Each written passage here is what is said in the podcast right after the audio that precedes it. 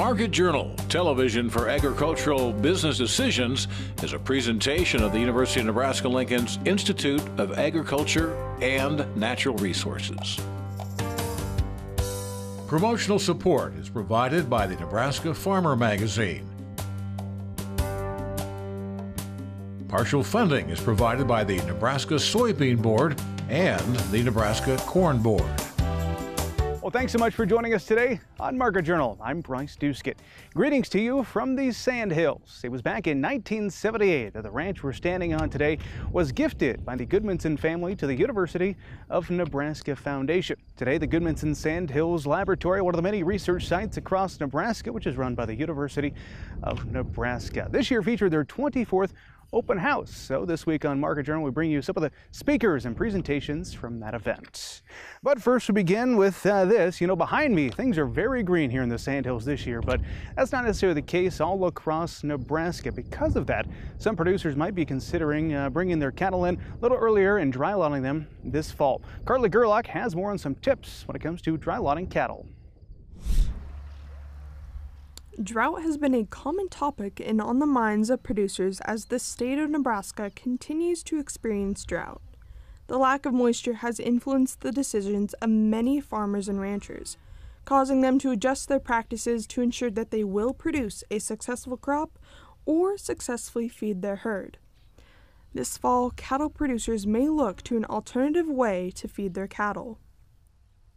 Drought certainly impacted us quite a bit across the Midwest the last couple of years, and so we've really seen, you know, our pastures take its toll on the pastures. We see shorter forages that haven't really recovered. Improved pastures and alfalfa stands are thinning out due to it. But we can hopefully increase the productivity of those pastures in future years by using different techniques such as forage extenders or feeding cattle in dry lots. Producers who traditionally pasture their cattle may choose to feed them in a dry lot setting, giving their pastures time to recover from grazing. The biggest advantage of dry lotting this year is it gives those pastures a little more time to recover. We've been in drought for about the last 3 years or so, and these pastures have taken it pretty hard around the state of Nebraska. So in order to give those pastures a little relief to be able to stockpile some more dry matter tonnage, we can put them in a dry lot scenario and then just feed those cattle harvested feeds rather than using our pasture resources. Beyond allowing pastures recovery time, dry lotting can offer other advantages, such as closer observation of the herd, low weaning stress, and the opportunity to bunk break calves prior to weaning. With the advantages of dry lotting, it is important to ensure that the lot is in good condition. When properly managed, confined feeding herd health can be compared to pasture scenarios. It's better to have a little bit of moisture, but you don't want it to be too dry, because if it's too dry and your pens are too big, that can lead to pneumatic issues for the calves. And so with the cows kicking up all that dust, it can cause some respiratory issues in those younger, smaller calves. While some areas of the state are looking for more rain, others have found relief from the drought. Dry lotting may not be necessary for every producer this fall, but it is an option producers should be willing to consider. Dry lotting is something that you really need to take a pencil to and figure out the economics of it.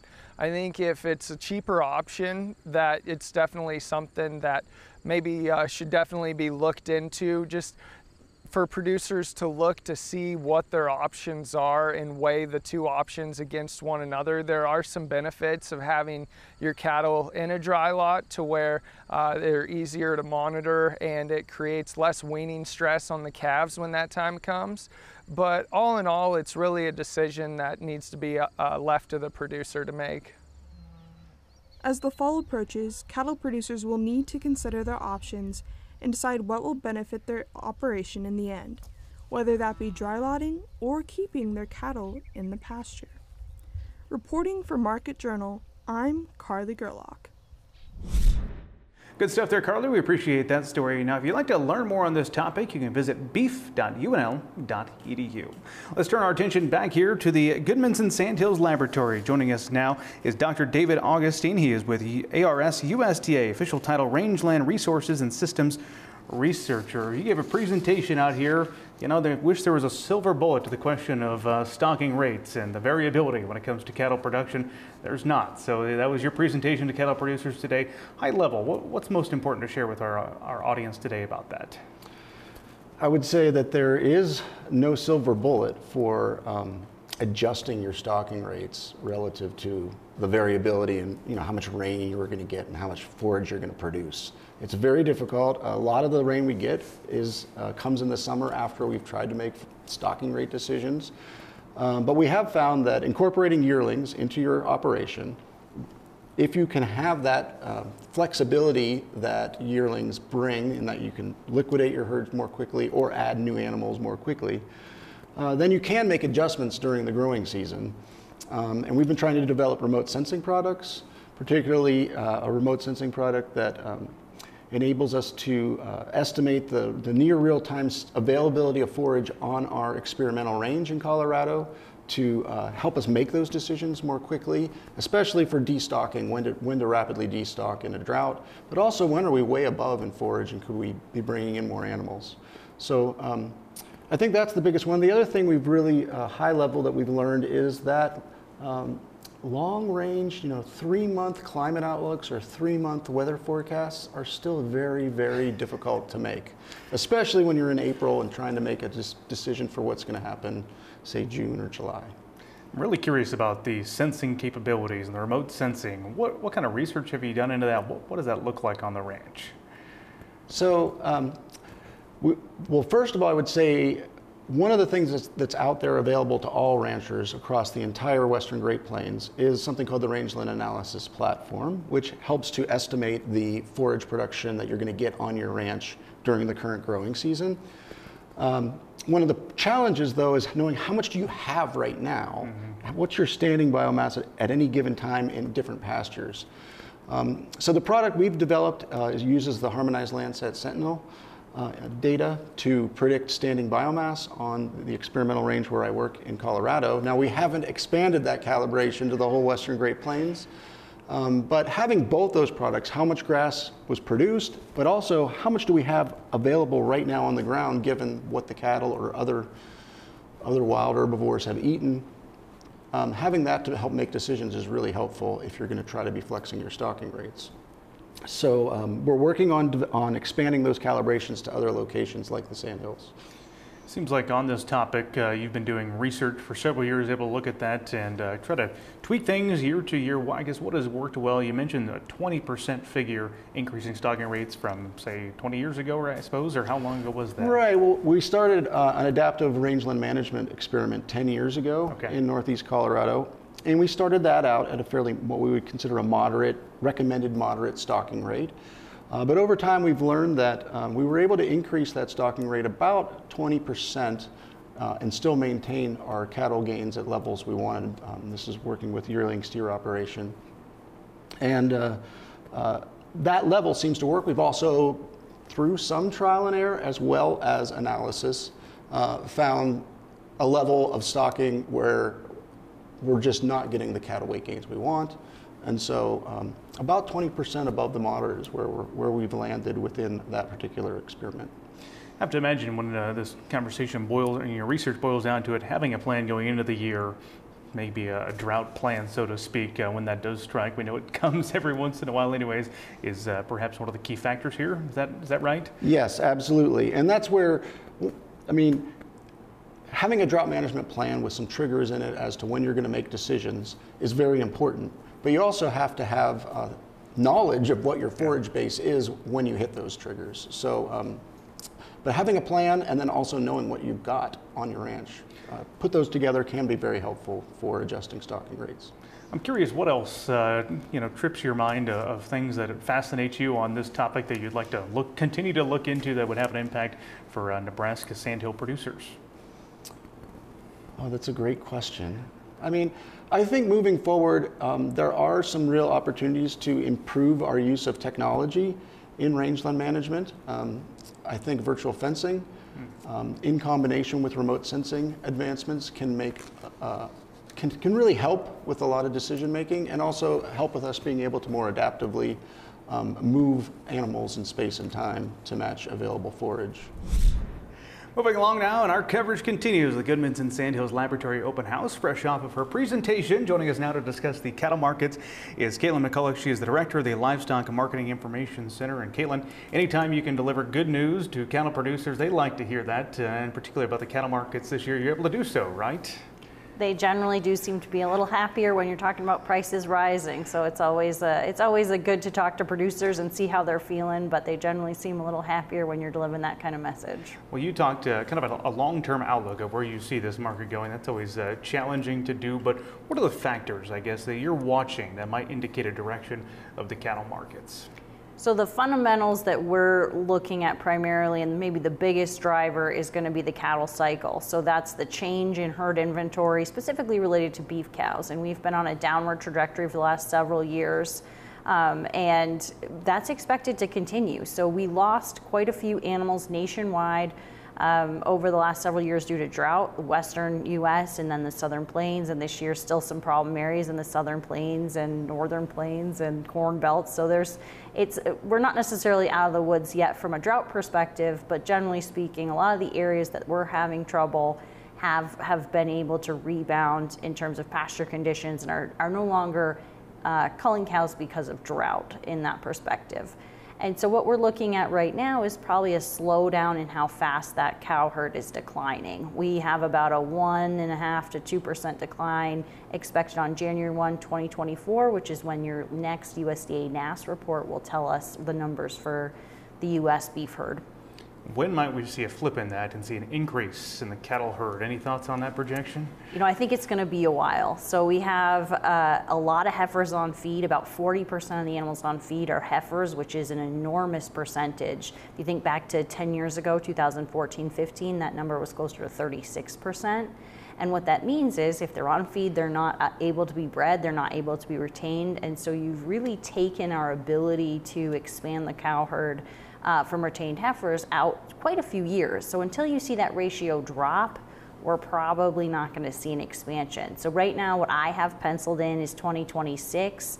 Could it happen a little bit sooner? Absolutely, but it just doesn't seem like we're going to be able to turn it very fast for a couple of reasons this time. And one of the bigger reasons is probably that the hay supplies are still a little tight, pasture and range are still recovering, but also the profitability piece of this isn't quite as good as what it was 10 years ago. Interest rates are higher, and so there's a few variables here that are different maybe than the last cattle cycle.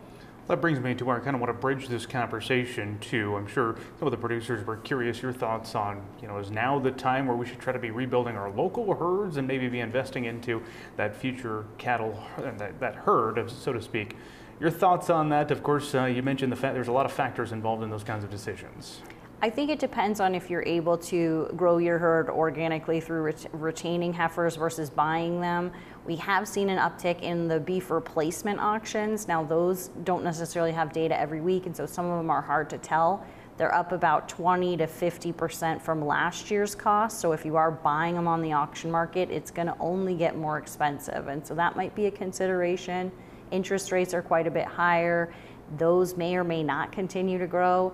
And so from a timing perspective, it might get more expensive from here, but it still might not be the right time depending on your operation. And that's going to be something that really is going to come down to a very localized type of market beyond what maybe I look at, which is some bigger trends longer term. Had a chance, of course, to listen to part of your presentation and some of the questions producers asked from you. One of them I want to ask to you here on Market Journal had to do with who in the cattle sector is going to be the winner of the next few years. A producer asked that question, you know, this time around, is it the packer, the feed yard, or the cow-calf person? Your answer to that question was? So everybody's a winner sometimes, but very rarely is everyone a winner at the same time. And so when you're thinking about who do I want to be today versus in a year, that might be a different question. So right now the cow-calf producer is ramping up their profitability. So the next 2 years are expected to be better than 2023. And so if I could pick, maybe that would be my answer. I think the cattle feeder is going to get squeezed a little bit between high feeder cattle costs, so that input side for them. Feed costs are expected to come down, so it's not that they maybe won't be making money, it's more like they won't be maybe having as good of a year as they did in 2023. So if I was going to pick 2023, I probably would have said a cattle feeder, and the packer has quite a few more levers that they can pull, and so, you know, we're not necessarily expecting them to be where they were back in 2020 or 2021, which is when you would have said they were taking, you know, kind of that lion's share, that supply chain. So, you know, the answer today versus in a year, I think, is between that cattle feeder and that cow-calf, but probably transitioning more to the cow-calf side in the next couple of years. Well, when you have higher prices of beef here in the U.S., that leads to perhaps more imports. That's something we've seen, you know, historically happen. You brought that up, and you noted you weren't particularly concerned about the pace of U.S. imports of beef. Why is that? So, a lot of times it's a help. So when we think about the U.S. consumer getting squeezed financially, ground beef usually moves really well in those types of environments. And as you're slaughtering less and less cows, you don't have as much 90% lean. And so a lot of what we're going to be importing is the shortfall of 90% lean, which is going to enable us to grind it with 50% ground beef, which is going to come from that fed cattle market. And so we really kind of need it in some ways to make that whole marketplace function. And, you know, in the absence of it, you just see 90% lean go to more higher and higher prices, and maybe price out some of those consumers on the ground beef side of things. And so it's not abnormal that we see large imports. They haven't been as big as I thought they would be in 2023, but we are expecting them to be quite large in 2024 and 2025 as we're predicting smaller and smaller cattle supplies, as well as smaller and smaller cow slaughter. Well, it's an interesting cycle. We'll keep a close eye on it here on Market Journal. Caitlin, really appreciate you joining us here as we take a look at the cattle markets. Thank you for having me. Moving along now, and we're stepping away from cattle for just a second to tell you that Bob Halverson knows a thing or two about specialty crops. Now, he is the extension plant pathologist based at the Panhandle Research Extension and Education Center out in Scottsbluff. He is doing all kinds of research when it comes to specialty crops and the diseases they are facing. You can read about that work in the latest issue of The Nebraska Farmer. Well, it is now time to turn our attention to weather. Joining us back in the studio this week is Eric Hunt, Nebraska Extension Ag Climatologist. Eric, it was a toasty week this past week, but weather, the temperatures, I should say, turned down just a little bit here as we near the weekend. What can we expect in the week ahead? Well, thanks, Bryce. I'm ready for fall, and yes, I think we are out of the worst of heat. Some relief is on the way. But let's just take a look and see just how hot we've been this week. So from Sunday through Wednesday, most of the state made it over 100 degrees. A few places made it over 105. A few parts of southeastern, northeastern Nebraska managed to not hit 100, but it was also very humid in some of those places. Again, this was all the result of a very strong mid-level ridge of high pressure. So the 500 millibar height on the sounding from Omaha that was released on Monday evening was 602 decameters. That is the highest height for 500 millibar sounding on record for Omaha, dating back to 1948. So with the heat and humidity and plentiful sunshine and lighter wind speeds, we've had some extreme danger for our cattle across the entire state, particularly in parts of southern and eastern Nebraska. For example, at York, we've had 4 days this last week where we qualified for the extreme danger on the cattle comfort index, which basically means that at some point during the day, we had a cattle comfort index over 113 Fahrenheit. As you would expect with this very strong ridge of high pressure, we've had very little precipitation across the entire central United States.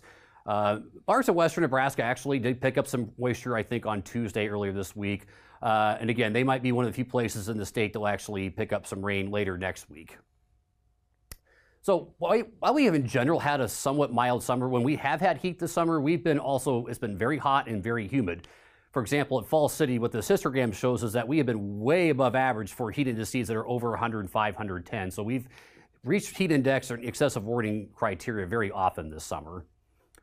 So in terms of drought update, there was actually really nothing to report on this week since there was actually no change anywhere in the state, which is good or bad news depending on where you are. Again, you know, we've seen some improvement in parts of northeastern Nebraska in the last couple of weeks, but without precipitation, we're probably not going to see any improvement in the near future.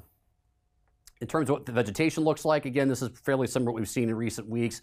Worst conditions continue to be here in parts of eastern and central Nebraska. Generally, things are pretty good out west.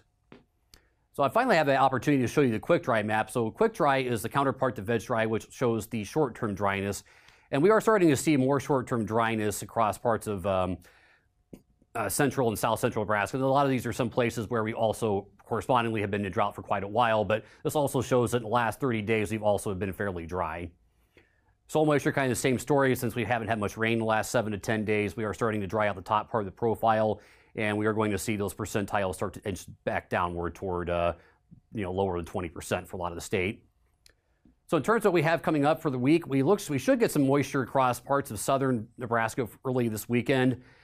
We are definitely going to see a relief from the heat statewide. Unfortunately, we are looking at above average temperatures coming back into the picture as we get into later next week. Now, this does not look like an excessive heat spell coming on, but we are probably going to be well into the 80s and likely in the low 90s for most of the state as we head into our Labor Day weekend. There is some chance of rain north of I-80 early this weekend, but I think most of eastern Nebraska is going to stay dry this next week. And unfortunately, it looks like that's a trend that might continue for a little while. There are some chances for scattered showers in Panhandle, north central Nebraska toward the end of this next week. 8 to 14-day outlook as we get toward the end of August. It looks like we are going to be probably drier than average across a lot of the central U.S., and we are expecting temperatures to be fairly warm. Again, this is a trend I expect to continue as we get into September, but potentially for the entire month of September. Thanks. Back to you, Bryce. Alrighty, thank you very much for that update, Eric. We do appreciate that. Time to pivot our attention now, head out into the fields. I guess we're not in the field, so to speak, but it is our in the field segment.